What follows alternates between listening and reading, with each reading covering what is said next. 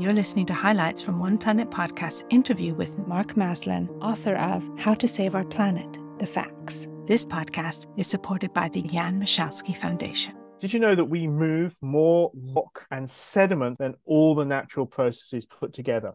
We also have created enough concrete already to cover the whole world in a layer that's two millimeters thick, and that includes the ocean. We have also created and make something like 300 100 million tons of plastic every single year, which we know ends up in our rivers, it ends up in our oceans. And we've also found that microplastics have been found in human blood. So, this is the impact we're having all around the world.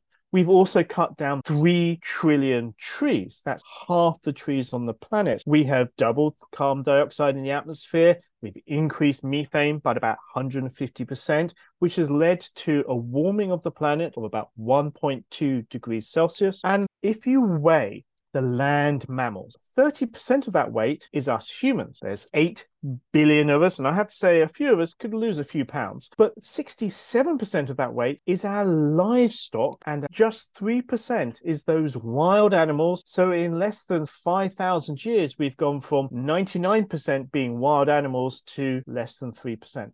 That's how much impact us humans have had on the planet. We have created more stuff than there is life on the planet. And this includes things like concrete, metals, asphalt. We do not reuse reuse it. Again, madness. When we knock down a building, do we reuse the material? No, we literally just throw the stuff away in landfill and just hope somehow it just disappears. Whereas what we should be doing is that everything that we make, we should then be able to recycle or reuse as often as possible. Again, I get frustrated by we have to have a new mobile phone every year. But again, we could create phones that you could just open them up and upgrade the camera upgrade the battery. You don't have to throw the whole lot away. And the other thing that frustrates me is we need to design in the recyclability.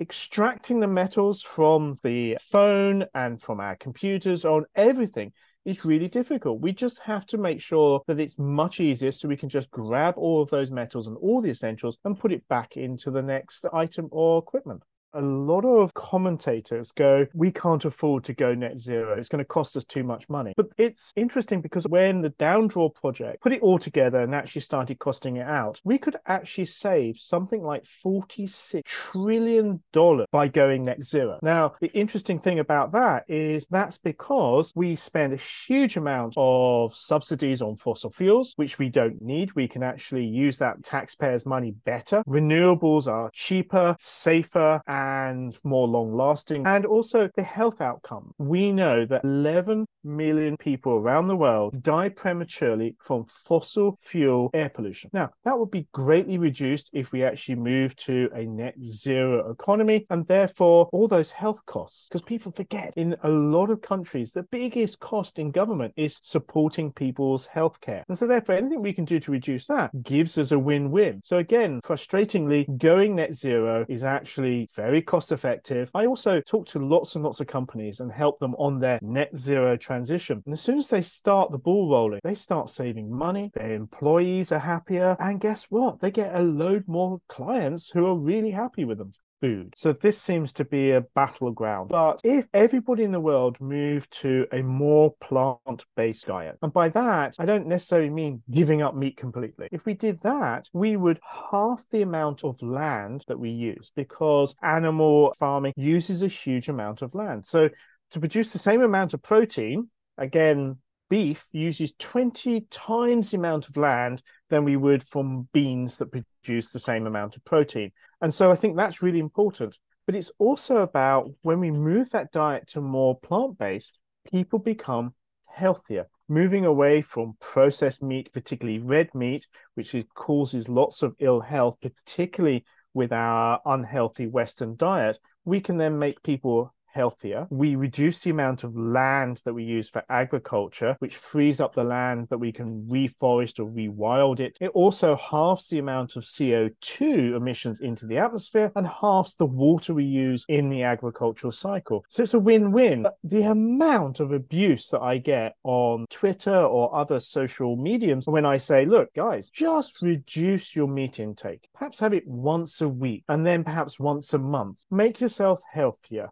And it's almost like I'm taking away their rights to eat meat. Everybody should shift away from meat to a more plant based diet. Well, I also think how we look at health. So, how rich a country is, up to a certain point, increases the longevity of people. But you get to a certain GDP, and it's about $10,000 per person. And then the health outcomes after that are not related to the wealth of the country. So, for example, the USA, which has a huge GDP per person has longevity, which is something like six years shorter than the average European. And so for me, there is something that we are missing. Again, if we look at those diseases, a lot of them are inflammation. But if we look at the things that kill people in the developed world, strokes, heart attacks, and cancers, all of which have a particular response to high levels of social stress. When you are in an unequal society, you are just trying to feed yourself and your kids, etc., and get through the day, then that level of stress is going to play havoc with your health. And we need to step back and go, hang on, what does it mean to be human?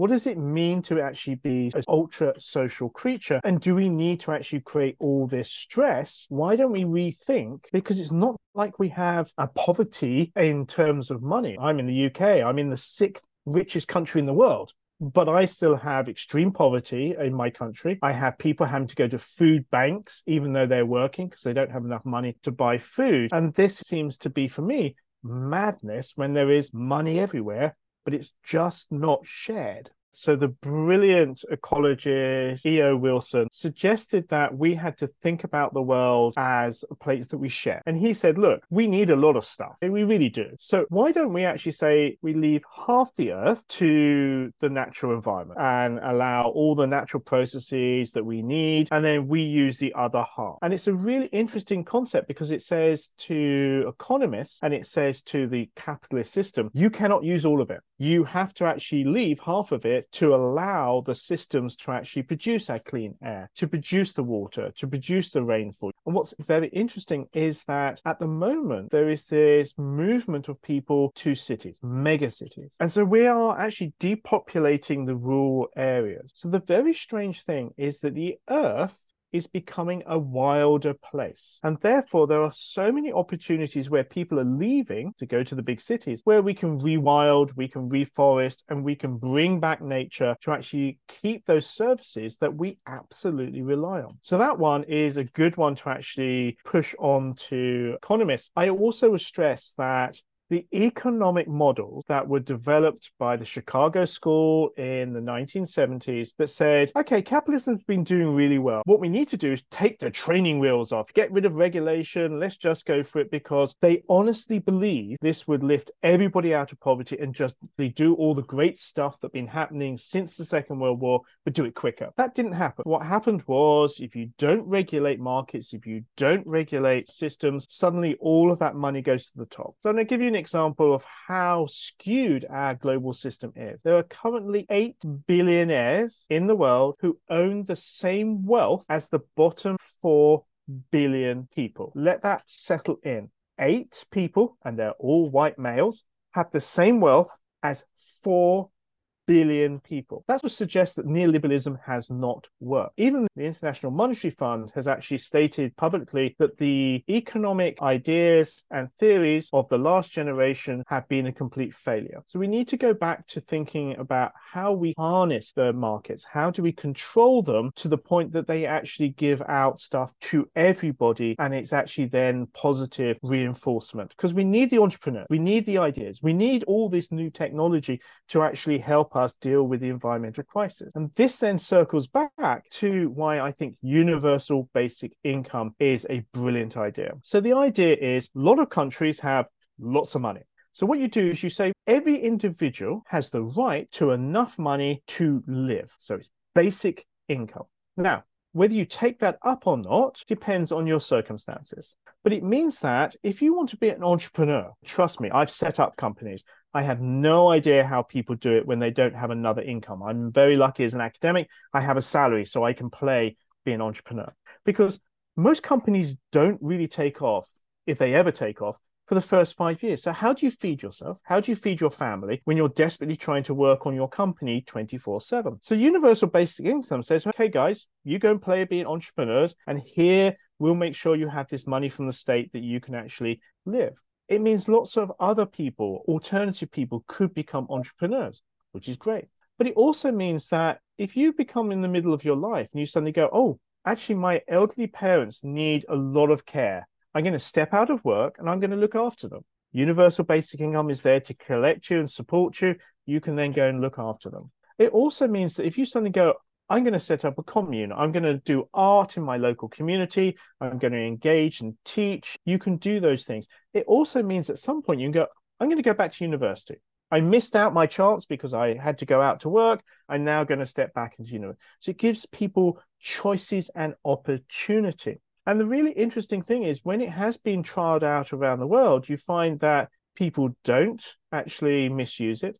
They do want to be active partners in society. They do lots of positive things. And actually, overall, saves a lot of money because everybody is mentally better off. And guess what? Healthier. Gets rid of all of that. There is no judgment. Anybody, the richest person in the world, if they fall on hard times, they can have universal basic income to basically get them back on the entrepreneurial track and then go for it. It gets rid of extreme poverty. It means that you have a dynamic group of citizens who are all doing their own thing. So, again, it's one of those things that really would change all those designs. It also, of course, means that you don't need all this stuff because again that desire to keep up with your competitors and your neighbor they've got a big bmw oh i'm going to have to have a bigger audi that sort of thing disappears because at any point in time you can just go okay i can step out i can do whatever i like actually this is much more important than how many pennies I earn. How about opening the debate about degrowth? The idea that growth itself is good. And again, if we do any of these measures about human well being, human longevity, human health, up to a certain level of economic growth, it all improves, mainly through sanitation, through good health provision, through vaccinations, and provision of high quality food. So that's great. And it's up to about $10,000 per person within a country. Beyond that, growth doesn't actually improve people's lives. What does, uh, and this is what, again, Mia was saying, it's governance. So you'll find that countries that have a lot less income per person than, say, the USA have better healthcare systems, have better education systems, have better longevity. Japan has a longevity which is something like 87 years on average. And I think that's really important. And we can see that at the microscopic level. So in the UK, you can look at the health outcomes of different regions, and we can see that there is a 15 year difference in longevity from the poorest part of the UK to the richest. It's the same country. It's the same air, it's the same government, but because of that poverty, there is they're going to die 15 years younger than the very richest in society. And so therefore we have to start thinking whether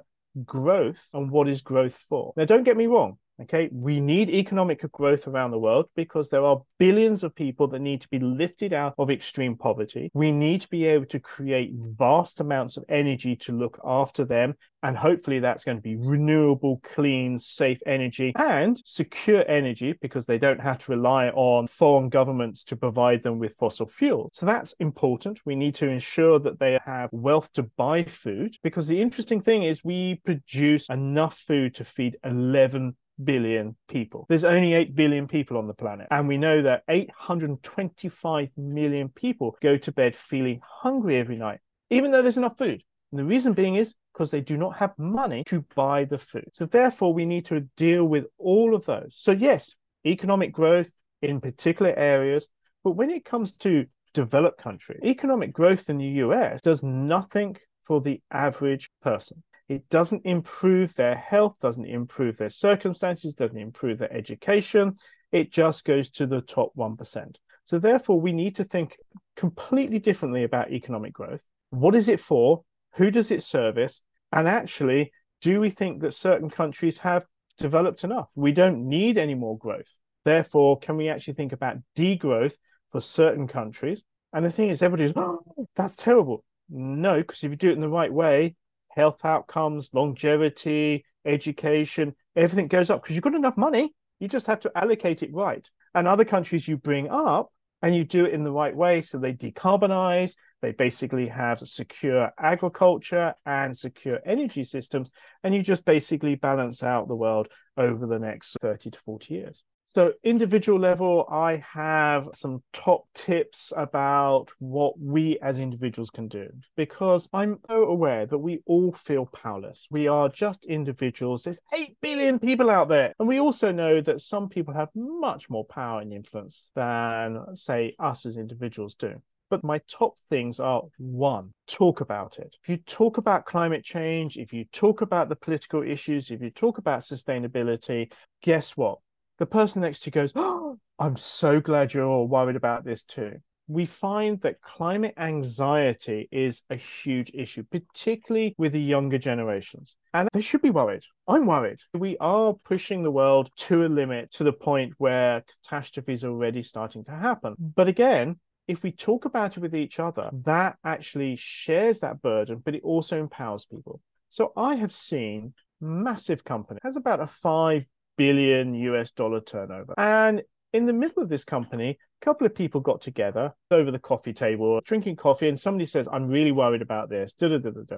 And everybody else goes, Oh, so are we they go, oh, perhaps we can do something little. So they start doing some little things, etc., etc. And within five years, this company is winning all the awards from the Carbon Disclosure Project. It's basically on the net zero transition target. And the people working for them are happy. They're making more money because of the new clients they're bringing in. And so that's the power of individuals. If you start to talk to other people, you'll find that most people think like you. And actually, you can do lots of little things that make you feel better, but also have a little impact. You put all those impacts together, and that changes the world. And on an individual level, I would say, look, do some really simple things like look after yourself, change your diet, move to a more plant based diet. One that will have a huge effect on your food carbon footprint, also have a great effect on your health and your well being. And then also, you can do other things, which is if you're able to, then you can think about actually how do you change the way you move around? How do you get to work? How do you go on holiday? How do you actually buy stuff? And I have to say, this is the real key one, which is companies are scared of us because we have power and it's called our wallet. So if we decide, yeah, no, I'm sorry, I'm going to buy Tesla because I want a green car that's electric. I'm not going to buy any of these huge SUVs suddenly the whole market goes, "Ooh, look, we've now got a battery SUV." Not sure that actually it will ever work properly, but again, market forces. So if a whole generation goes, "I'm sorry, I want the sustainability. I want slow fashion. I do not want all of this stuff." Then again, that's going to really change how companies operate because companies follow the money. They follow where they're going to be able to sell products and so, therefore, we can actually have a huge influence on that. And a really scary fact is about 10% of the global economy is currently in the green economy. That's about $10 trillion per year. So the green economy is all around us. It's growing massively, and therefore we can just fuel that by making the right choices. Now, do we always get it right? No, because there's a lot of greenwashing out there. But if we all try, it will make a big, big difference. So my answers are three top things, which is talk to everybody about it, even if they don't want to hear about it, eat healthily, and buy sustainably. I think that young people should understand our history. And I think this is incredibly important. So it's sometimes very difficult to talk to young people in the UK about relations with other countries because they don't have the history. They don't understand the colonial history. They don't understand where the British Empire slaughtered people or imposed draconian measures or actually had huge impacts on different societies. And I think if you understand where your societies come from, with all the good and bad bits, you can then say, okay, now I understand where we are situated. I can understand where economics has come from. I understand that neoliberalism was an effort to try and lift everybody out of poverty, but it's failed. So for me, it is understanding where we've come from, understanding the struggles, understanding why the poorest, vulnerable people and indigenous people are always at the front end of any conflict or any crisis. And therefore, thinking about how do we actually deal with this current crisis in a way that those people are not adversely affected for the first time in history, can we actually change history and go, right, we will protect the indigenous, the vulnerable, and the very poorest in society at the front end of any conflict or any crisis? And therefore, thinking about how do we actually deal with this current crisis in a way that those people are not adversely affected for the first time in history, can we actually change history and go, right, we will protect the indigenous, the vulnerable, and the very poorest in society. And therefore, because we have actually read our history and learnt from it, can we actually understand how to move on and not to repeat the mistakes of the past? We hope you've enjoyed this program and listening to the highlights of this podcast. If you'd like to get involved in One Planet podcast or learn more about environmental projects, click on the subscribe button. Thank you for listening.